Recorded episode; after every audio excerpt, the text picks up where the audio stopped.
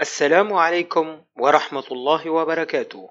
موضوع اليوم فيروس كورونا كوفيد تسعة عشر، تعريفه وانتشاره والوقاية منه حسب تعليمات منظمة الصحة العالمية. انتشر في الآونة الأخيرة نوع من الفيروسات يعتبر أخطرها لحد الآن، لأنه ينتقل من الإنسان إلى الإنسان، من عائلة كورونا. الاسم الطبي كوفيد تسعة عشر، هو مرض معدي ينتقل بسرعة رهيبة بين البشر بمجرد الملابسة الجسدية أو ملامسة الأسطح التي لمسها الفيروس. ظهر أول مرة في مدينة يوهان الصينية في ديسمبر ألفين وتسعة عشر، وتفشى في معظم بلدان العالم.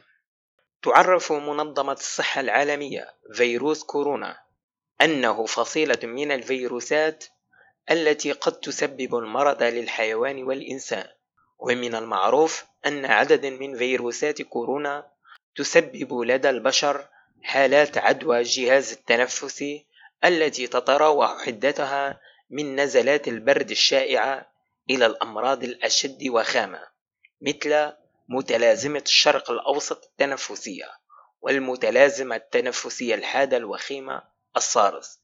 ويسبب فيروس كورونا المكتشف مؤخرا مرض فيروس كورونا كوفيد تسعة عشر. كيف ينتشر فيروس كورونا كوفيد تسعة عشر؟ أولا، عن طريق الأشخاص المصابين بالفيروس. ثانيا، يمكن أن ينتقل بين الأشخاص عبر قطرات السعال أو الرشح عند ملامستها أو تنفسها. ثالثا، تساقط الفيروس على الأسطح ثم لمس العين أو الأنف أو الفم. تدابير الوقاية الأساسية من فيروس كورونا كوفيد تسعة عشر.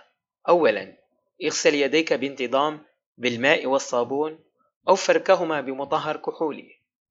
ثانيا، احرص على ممارسات النظافة التنفسية عند العطس أو السعال. استعمل منديل ورقي أو تني المرفق. ثالثا، تجنب الاقتراب كثيرا من الناس. المسافة الآمنة على الأقل واحد متر. رابعا، تجنب لمس عينيك وأنفك وفمك لأنهم يعتبران منافذ للفيروس. شكرا لكم على حسن المشاهدة والإصغاء.